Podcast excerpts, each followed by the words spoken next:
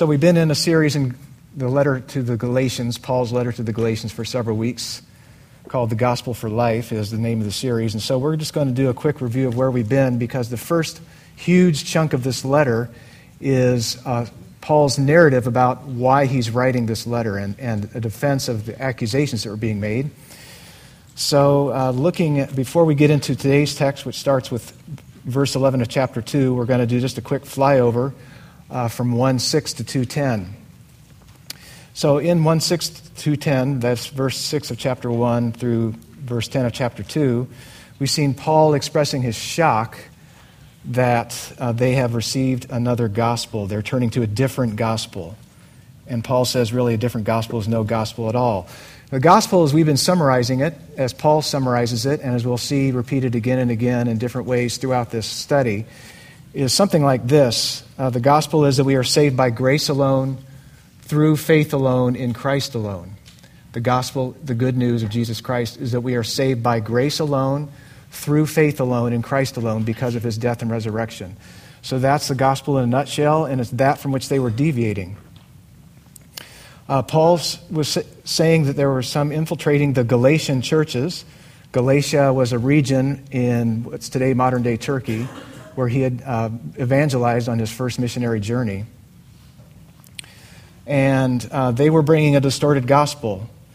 And Paul says, he has very harsh words, that anyone who distorts the gospel deserves to be cursed by God, to be condemned by God. Because if you're believing in a false gospel, that doesn't give you eternal life. So that's why Paul is being so harsh in his uh, condemnation of the false teachers. So Paul has to defend himself because what the false teachers are doing are trying to make Paul out to bring bringing a, not the whole gospel to the people of Galatia. They're saying that he brought a weaker gospel, an easier to embrace gospel because he was saying it's gospel law-free gospel, no necessary other Old Testament law unattached free gospel. And so they were saying, no, that Paul's not telling you the whole truth. And so Paul had to defend himself. So he spends a lot of time doing that in this first couple of chapters. So he says that he received the gospel by direct revelation from Jesus Christ. He, didn't, he was not a subpar apostle who learned it from other people, he got it directly from Jesus. Paul said that he was sold out to Judaism and persecuted the church until he met the risen Christ. So, in other words, everything in his background was against him believing this gospel, this gospel that we're saved by grace alone, through faith alone, in Christ alone everything in Paul's prior life would say there's no way he would have ever uh, embraced that gospel had he not encountered the risen Christ, which he did on the road to Damascus, Syria, while he was en route to go per persecute Christians.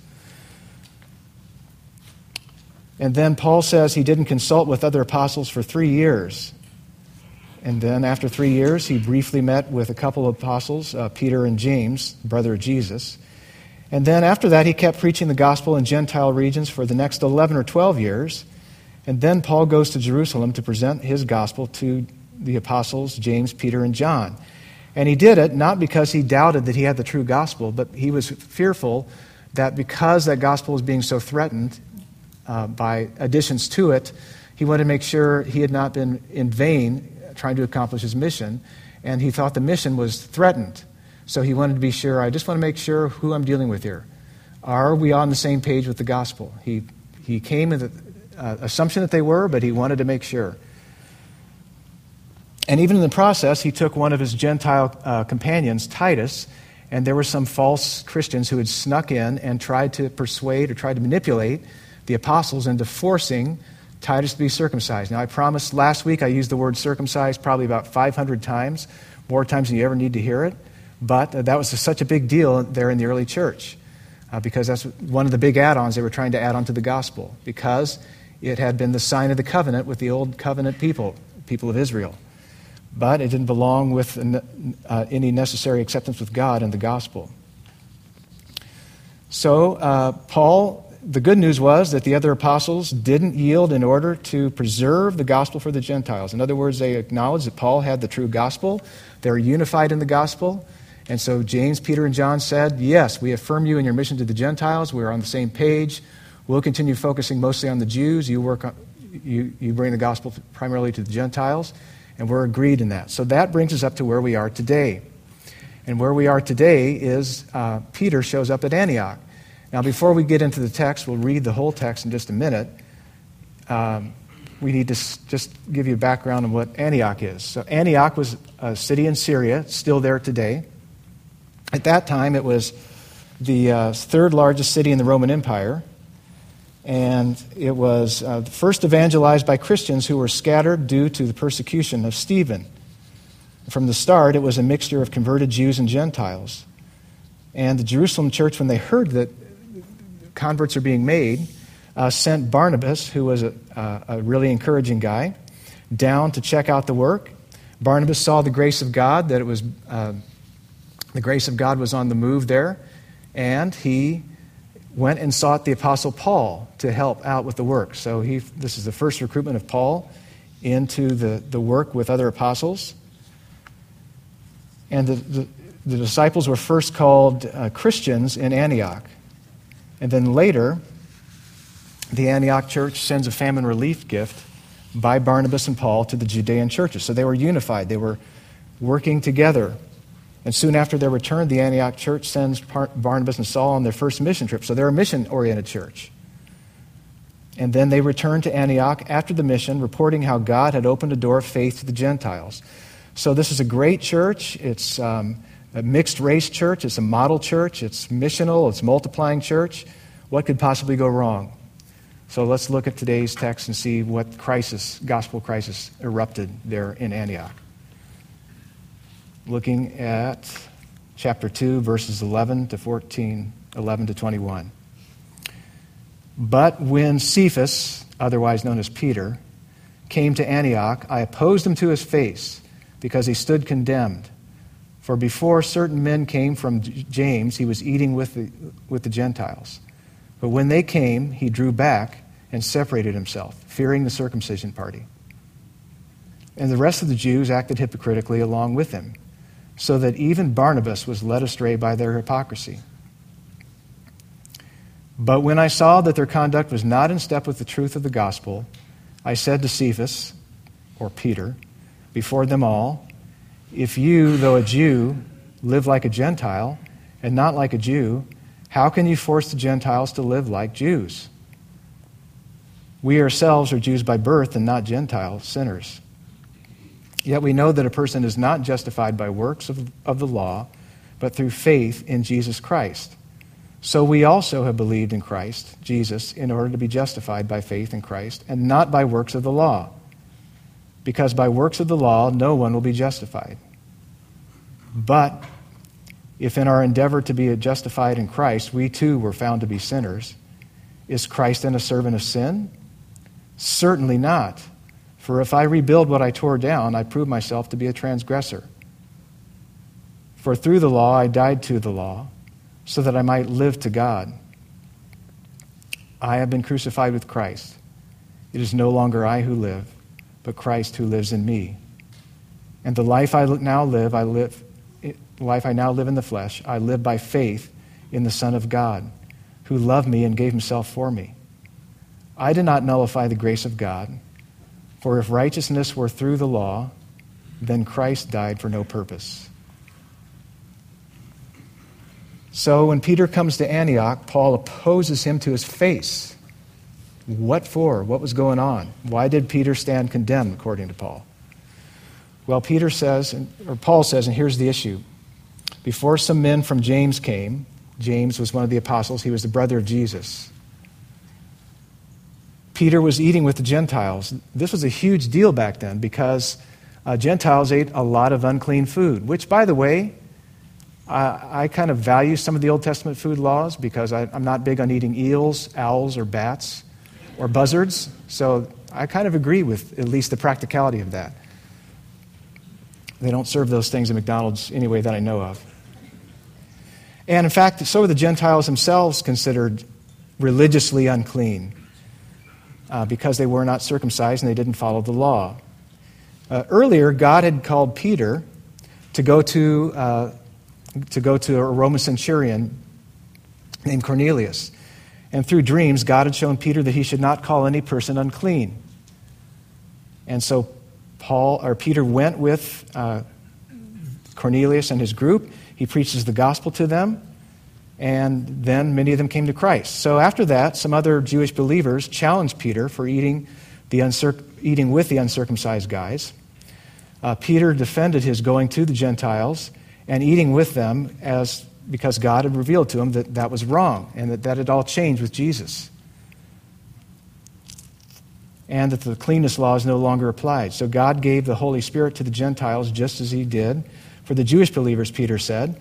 So, what happened to this same Peter who was so freed up to, to mingle with and eat with Gentiles and even seeing them come to Christ that he would now begin withdrawing from Gentile fellowship, Gentile Christian fellowship, when the Jewish party showed up? How could Peter be pulling back from the very things God had taught him that he himself had defended? Well, the sad truth is this that old traditions die hard, old prejudices die hard, as do things that we believe give us religious superiority over others. If we feel that something gives us a notch on our belt up above someone else, and we've been practicing that for years and years, and it, we've had a whole culture developed around that, that's hard to let go of. And so that, and then also the fear of man. So Peter feared what they might think, the Jewish party that came down from Jerusalem. So the news about the gospel going to the Gentiles was known by all, including the Jews from, from James, who came down from Jerusalem. Many of them had no doubt rejoiced over that. But when you get that group think going together, that kind of group think, well, what would they think? What if, you know, and they just default back to their old ways. So what they needed was for, uh, for the leaders, such as Peter, to set the example of fellowship with Gentile believers as fully accepted by God in Christ. Instead, Peter began giving into fear based on old religious divide between Jew and Gentiles. So the pull of religious tradition and distinctions that want or that are thought to make one group more favored by God than another, more correct by God, is very strong. And the results of Peter's withdrawal from the table fellowship was poisonous and spread quickly. You see that in verse 13. The rest of the Jews acted hypocritically along with him, so that even Barnabas was led astray by their hypocrisy. So even the Jews who were part of the church in Antioch, who had already been enjoying, they had already practiced, uh, it had been their habit to join together, with both Jew and Gentile, across racial lines and to uh, enjoy fellowship together. But even they began acting in hypocrisy along with Peter due to his bad example. When, when Paul says that they were hypocrites, what that means is they knew better than what they were doing. They, it's not they did it in ignorance, they knew it was wrong, but they just went with the flow. They followed Peter's example. They acted as if it was right to withdraw from table fellowship with the Gentiles when they knew this was regressing to old ways. But the biggest heartbreak for Paul had to be Barnabas. It says, even Barnabas, my, my mentor, uh, the one who had recruited him into working with the expanding mission to the Gentiles that was centered in Antioch, he's the one that brought Paul to Antioch in the first place. Even Barnabas got carried away with the hypocrisy. He was led astray, he was carried away. That's why we can never assume that we have arrived in, in living in line with the gospel. We can never assume that we've arrived, that we're all there. We always get that old pull back into old, old divisions, old ways, or ways that we've in the past uh, marked ourselves as being more spiritual or more godly or more holy than others. We have to fight against that to the death for life. Um, our attitudes, our convictions, we need to be constantly refreshed in the gospel. They need to be grounded and driven by the gospel. When it comes to anti gospel prejudices that are part of our past and our culture that can spread quickly, especially those in roles of influence, compromised gospel convictions, and no one was more influential than Peter. That's why Paul had to publicly rebuke Peter. You see that in verse 14. Where Paul says, But when I saw that their conduct was not in step with the truth of the gospel, I said to Cephas, that's Peter, before all, if you, though a Jew, live like a Gentile and not like a Jew, how can you force the Gentiles to live like Jews? So when Paul saw that their conduct was not ortho, ortho step, right stepping, when he saw that their conduct was not in step with the truth of the gospel, not straightforward, not in line, not consistent with the truth of the gospel, he had to rebuke Peter because his example was leading every, everyone else, including Barnabas, to acting in hypocrisy. So, what, what uh, Paul says to Peter is even though you are a Jew, Peter, you've been living like a Gentile by eating and having table fellowship with them. That's what you've, you've embraced that freedom. And that is right in line with the gospel. How then can you force, how then can you compel the Gentile Christians to adopt Jewish customs as if that were necessary in order to be acceptable to God on equal footing with Jewish Christians? How can you do that? Now, circumcision was not wrong. It was okay to be circumcised. Uh, following Old Testament food laws was not wrong. What was wrong was communicating by your actions that those who practiced them were more acceptable to God than those who didn't. So, what was at stake was the gospel itself and the mission to the Gentiles. So, this was no minor thing, this was no mere difference of preference or opinion. This was a gospel crisis because Antioch was now a Gentile mission hub, and the Jerusalem group uh, was influential. Peter was influential. So everything was at stake here in terms of the, the progress of the gospel. Anybody here, so we're getting older, some of us, anybody here remember the Jesus movement of the 60s and 70s? There's like a few of us who are willing to admit that we go back that far and that we, we were old enough to remember that. Uh, so some of you recall that. When hippies began turning to Jesus in mass numbers, you might be aware that Calvary Chapel, that now there are many Calvary Chapels, but Calvary Chapel, then founded by Chuck Smith, was instrumental in uh, seeing many people come to Christ, many of the hippies come to, to Christ in that situation. And who knows whether the movement would have spread like fire as it did if they had not accepted the long haired, shabby, dirty, and smelly hippies into their church. That's what we're missing here long haired, shabby, dirty hippies. Come on. More, more of them. So I've heard this little story, uh, and I've heard it enough where it must be true, but it goes like this It's about a hippie who entered the First Calvary Chapel in the very beginning of the days of the Jesus movement. And he comes into the church where everyone is dressed in their suits and dresses, and everyone is clean. He's grungy, long haired, smelly, barefoot. And uh, he keeps walking to the front of the church, and all eyes are watching him as he slowly walks up to the front of the church sits down on the floor the, by the front row. Uh, then from the back comes an old deacon. Surely he's going to remove this hippie who obviously doesn't belong here at church. So everyone's watching. The deacon finally stands over the hippie. Then, shockingly, the old deacon sits on the floor next to the hippie. Who knows how influential this one man was in the Jesus movement to have the courage to walk in line with the gospel? And in case that story is apocryphal or legendary, uh, the church that we, our family moved from before we came here in Port Angeles, Washington, Independent Bible Church, there was almost an identical story that took place. The hippie's name was Jim, and the, uh, the old deacon's name was Chuck. Chuck was like a Barnabas, he was a son of encouragement. Uh, Jim goes walking up to the front of the church, sits down. Chuck follows him, sits down with him. And Jim uh, later comes to Christ and becomes an Awana commander, which being translated means a children's ministry leader. So you never know what walking in line with the gospel is going to do, either if you don't walk in line with the gospel or if you do. So, what are the ways that we can be out of line with the gospel? What are the ways we can be out of step with the gospel? Maybe, we're, maybe we don't have a problem with that, huh? So, some of the ways that that can happen is our way of doing church has us on God's most favored list. Right? Our way of doing church is right, and everybody else is subpar. That would be an example of a non gospel centered attitude. Or anything that's like this any bad attitude in, in church among Christians toward others based upon race, and don't think we're not free from that today or based upon a church background or social class or political persuasion or marital status or personality type or anything external about us that causes us to pigeonhole someone and marginalize someone and say, you know, obviously I'm, I'm a notch above them spiritually. Anything that we put the notch in our spiritual belts and say this makes me better than someone else, especially in the body of Christ, is a non gospel lined up attitude and life.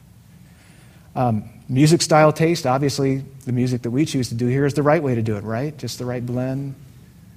Some of you would rather be this way, some of you would rather be that. That's okay to have preferences, but we don't make it like superiority thing. You know, we may be able to stand being in the same building for an hour and a half with people who have these different persuasions, but, uh, but we won't have close fellowship with them. Or if we see them in public or at school, we avoid them. So there's dozens and dozens of ways that we can be out of line with the gospel in our attitudes and our actions. Anything that we would hold on to to say, you are not worthy of God's favor as I am, we need to root that out and bring it under the light of the gospel of Christ. You know what's most scary about this whole passage to me? Is that people who well knew better, who had years and years of being at harvest, I mean, being at, uh, you know, knowing the gospel and preaching the gospel, still gravitated back from it when the chips were down, when they, when they are in the wrong environment. Um, so that's scary to me. Even people had promoted and defended that the gospel of salvation by grace alone, through faith alone, in Christ alone, means that all have equal need for the gospel and that in Christ there are no first class versus second class Christians. We need frequent gospel reminders. And Peter, by the way, he gets it right at the Jerusalem Council, which comes after this he then defends the gospel of grace. And so Peter repents. Peter's a, Peter is a good repenter. He may sin big, but he repents big as well. So if you're going to sin big, just make sure you repent big. And that is part of the gospel, is it not? The good news is Christ saves us. We keep responding. We, we, the gospel exposes our sin. We keep turning back to Him again and again. That is part of the benefits of the gospel opportunity to keep repenting towards Jesus. So, the, the, the, last half of this text is all about Peter's reasoning behind this gospel equality, walking in line with the gospel. So, it's the theology behind his criticism of Peter. And we don't know for sure how much of this he told Peter directly in the spot.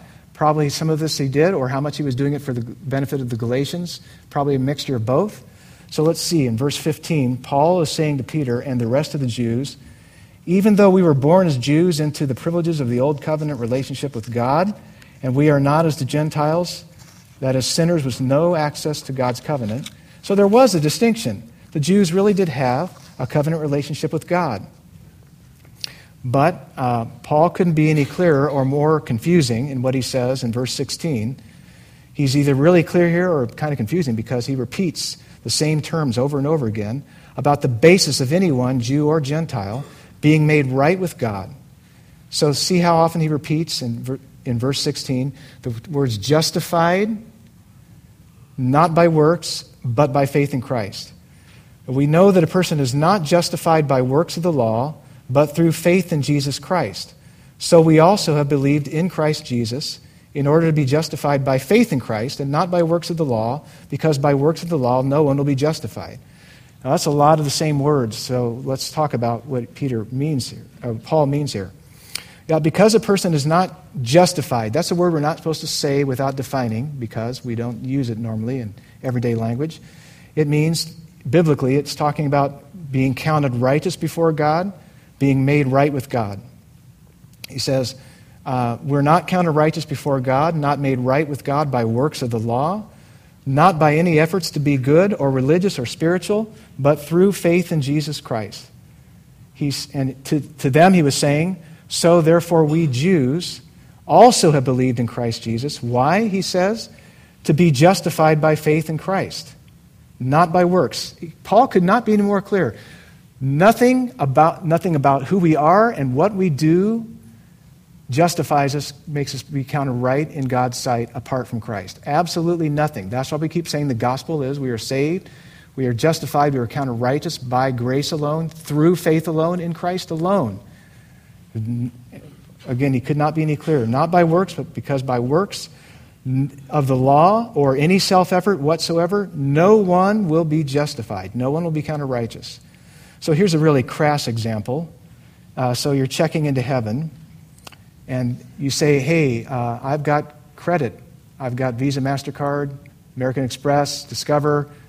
Your credit is no good here, but I'm, my credit is up to date. It's not good. It's not good enough. That's not how it works here. But I've got all the major credit cards with thousands of dollars of credit. You're rejected. Instead, if you come with the posture of being poor, all I've got is Jesus, you're in. And so, no credit accepted, no human credit, but Jesus credit, 100% guaranteed. So, in verse 17, Paul uh, says, Paul is answering the objection here that if the only way to be justified, that is counter right with God, is to know you're a sinner and declare bankruptcy, that you have nothing to offer God that will earn his salvation, nothing that will merit his uh, right standing before him, then is Christ a servant of sin. That's what he's saying. But if in our endeavor, this is verse 17, to be justified in Christ, we too were found to be sinners, is Christ then a servant of sin? Certainly not. So, does the fact that you only receive a right standing from Christ and, um, and cannot, no matter how hard you try to be good enough, to outweigh your sin with your good? And that's our basic religious posture, is it not? Somehow I'm going to outweigh my sin, my bad, with my good, and I'm going to um, win the day by, by outweighing my bad deeds with my good. That's basic human religion. That's every religion in the world has that kind of view. You won't qualify unless you admit that you're disqualified. It's not like how we compose our resumes, right? Our cover letters.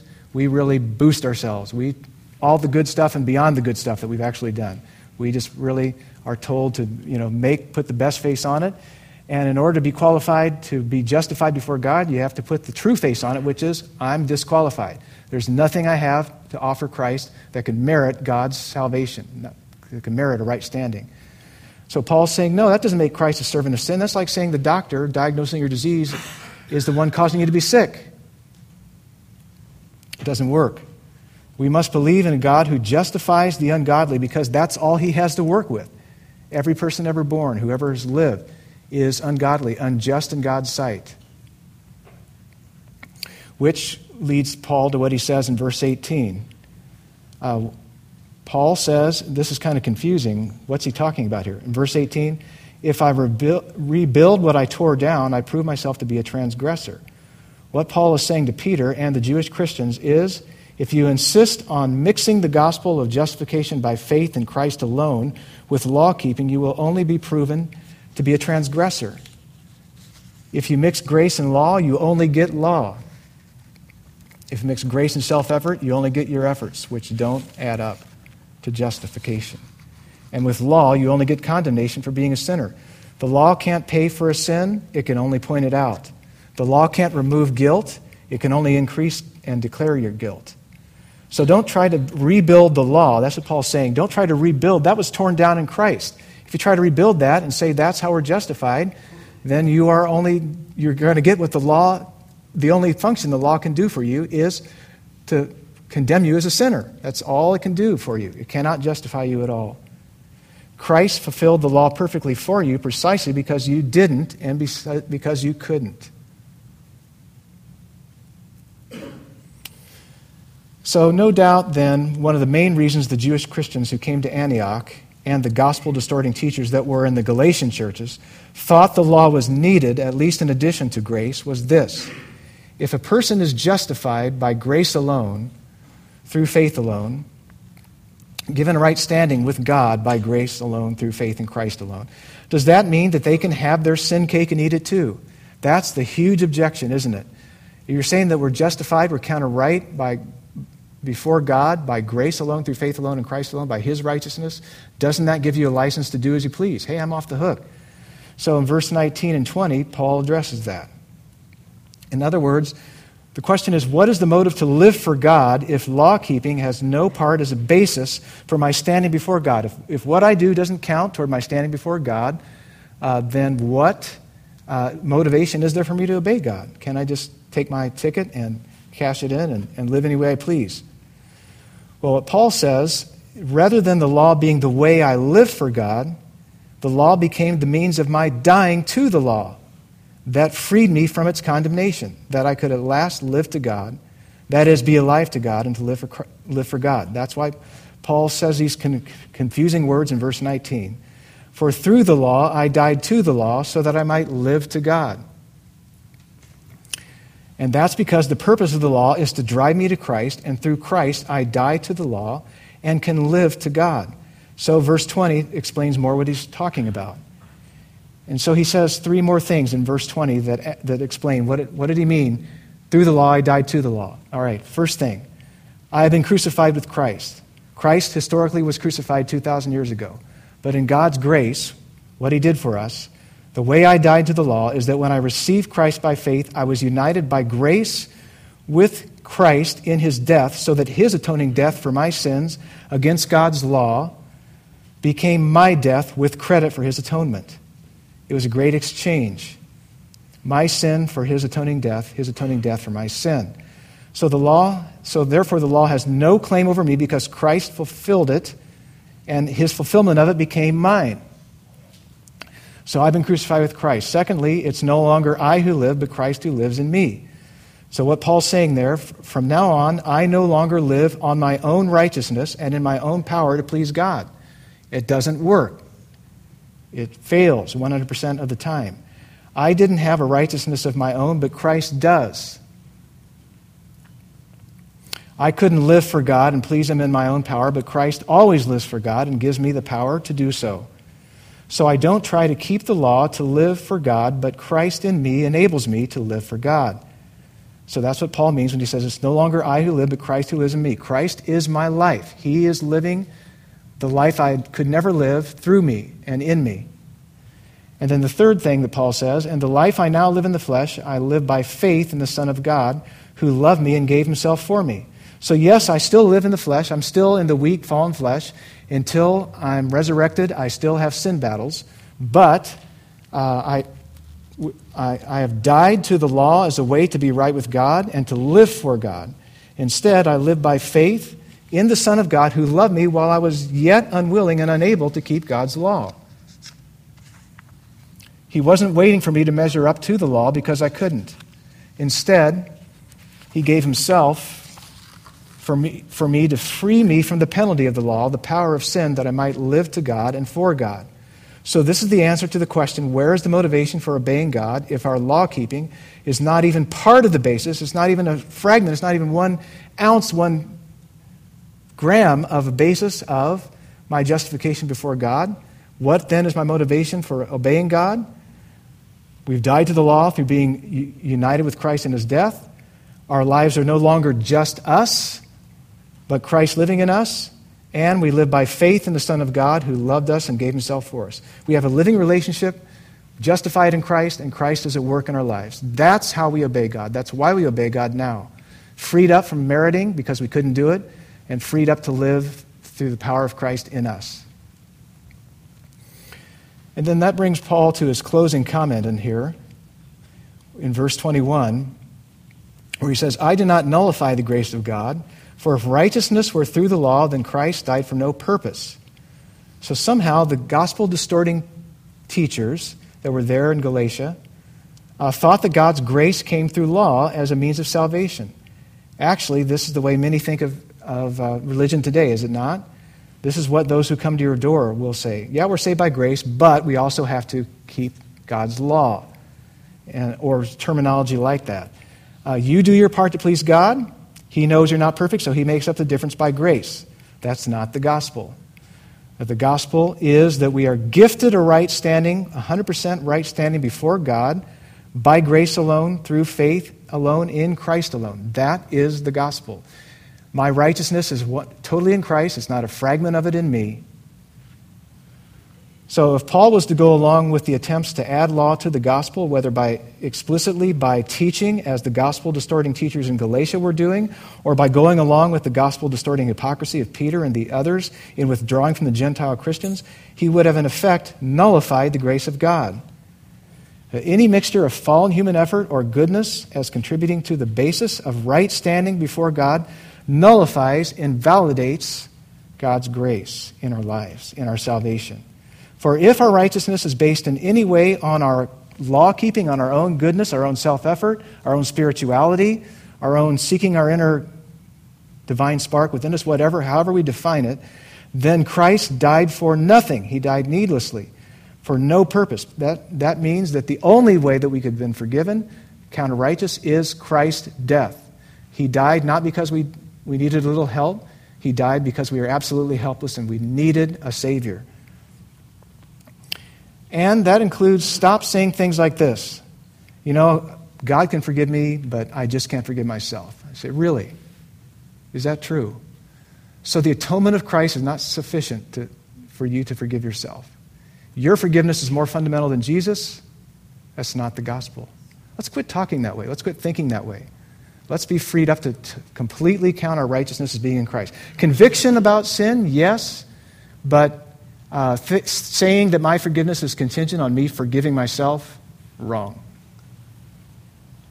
God's grace, again, was not just a little help that basically good people needed to be better. I'm just going to make a comment here. Walter White desperately needs the gospel. If, you, if you're watching Breaking Bad, maybe tonight he'll come to Jesus. I just tuned into that for the last. Don't, I don't recommend the show is really harsh, but it's very gospelless. Absolutely no gospel whatsoever in that show. But Walter White needs the gospel. Huge way. So pray for him. Uh, God's grace was not just a little help that basically good people needed to be better. His grace was that desperately guilty, eternally lost people who deserved only condemnation. Until we come to that place, we will not want the righteousness that comes from Christ alone. Until we admit that, we will not want the free gift of God's grace. We deserved only condemnation. We could only be rescued by faith in Jesus, the Son of God, who died the death that we should have died and was raised again to provide the life we could have never, ever have lived apart from God's grace. So this truth kills both self-righteous spiritual superiority and, and it gets us off the religious treadmill, running and ladder climbing to deal with enslaving guilt or to earn God's favor. It gets us off the religious treadmill of running and ladder climbing to deal with enslaving guilt or to earn God's favor. No more ladder climbing, no more religious treadmill, uh, completely trusting in God's grace alone, through, in faith alone, in Christ alone to save us and to justify us and to live as a justified sinner. Period. But we keep doing these things, so we need the gospel every day of our lives. We stop being addicted to other things, be addicted to the gospel. You need it every day. Let's pray.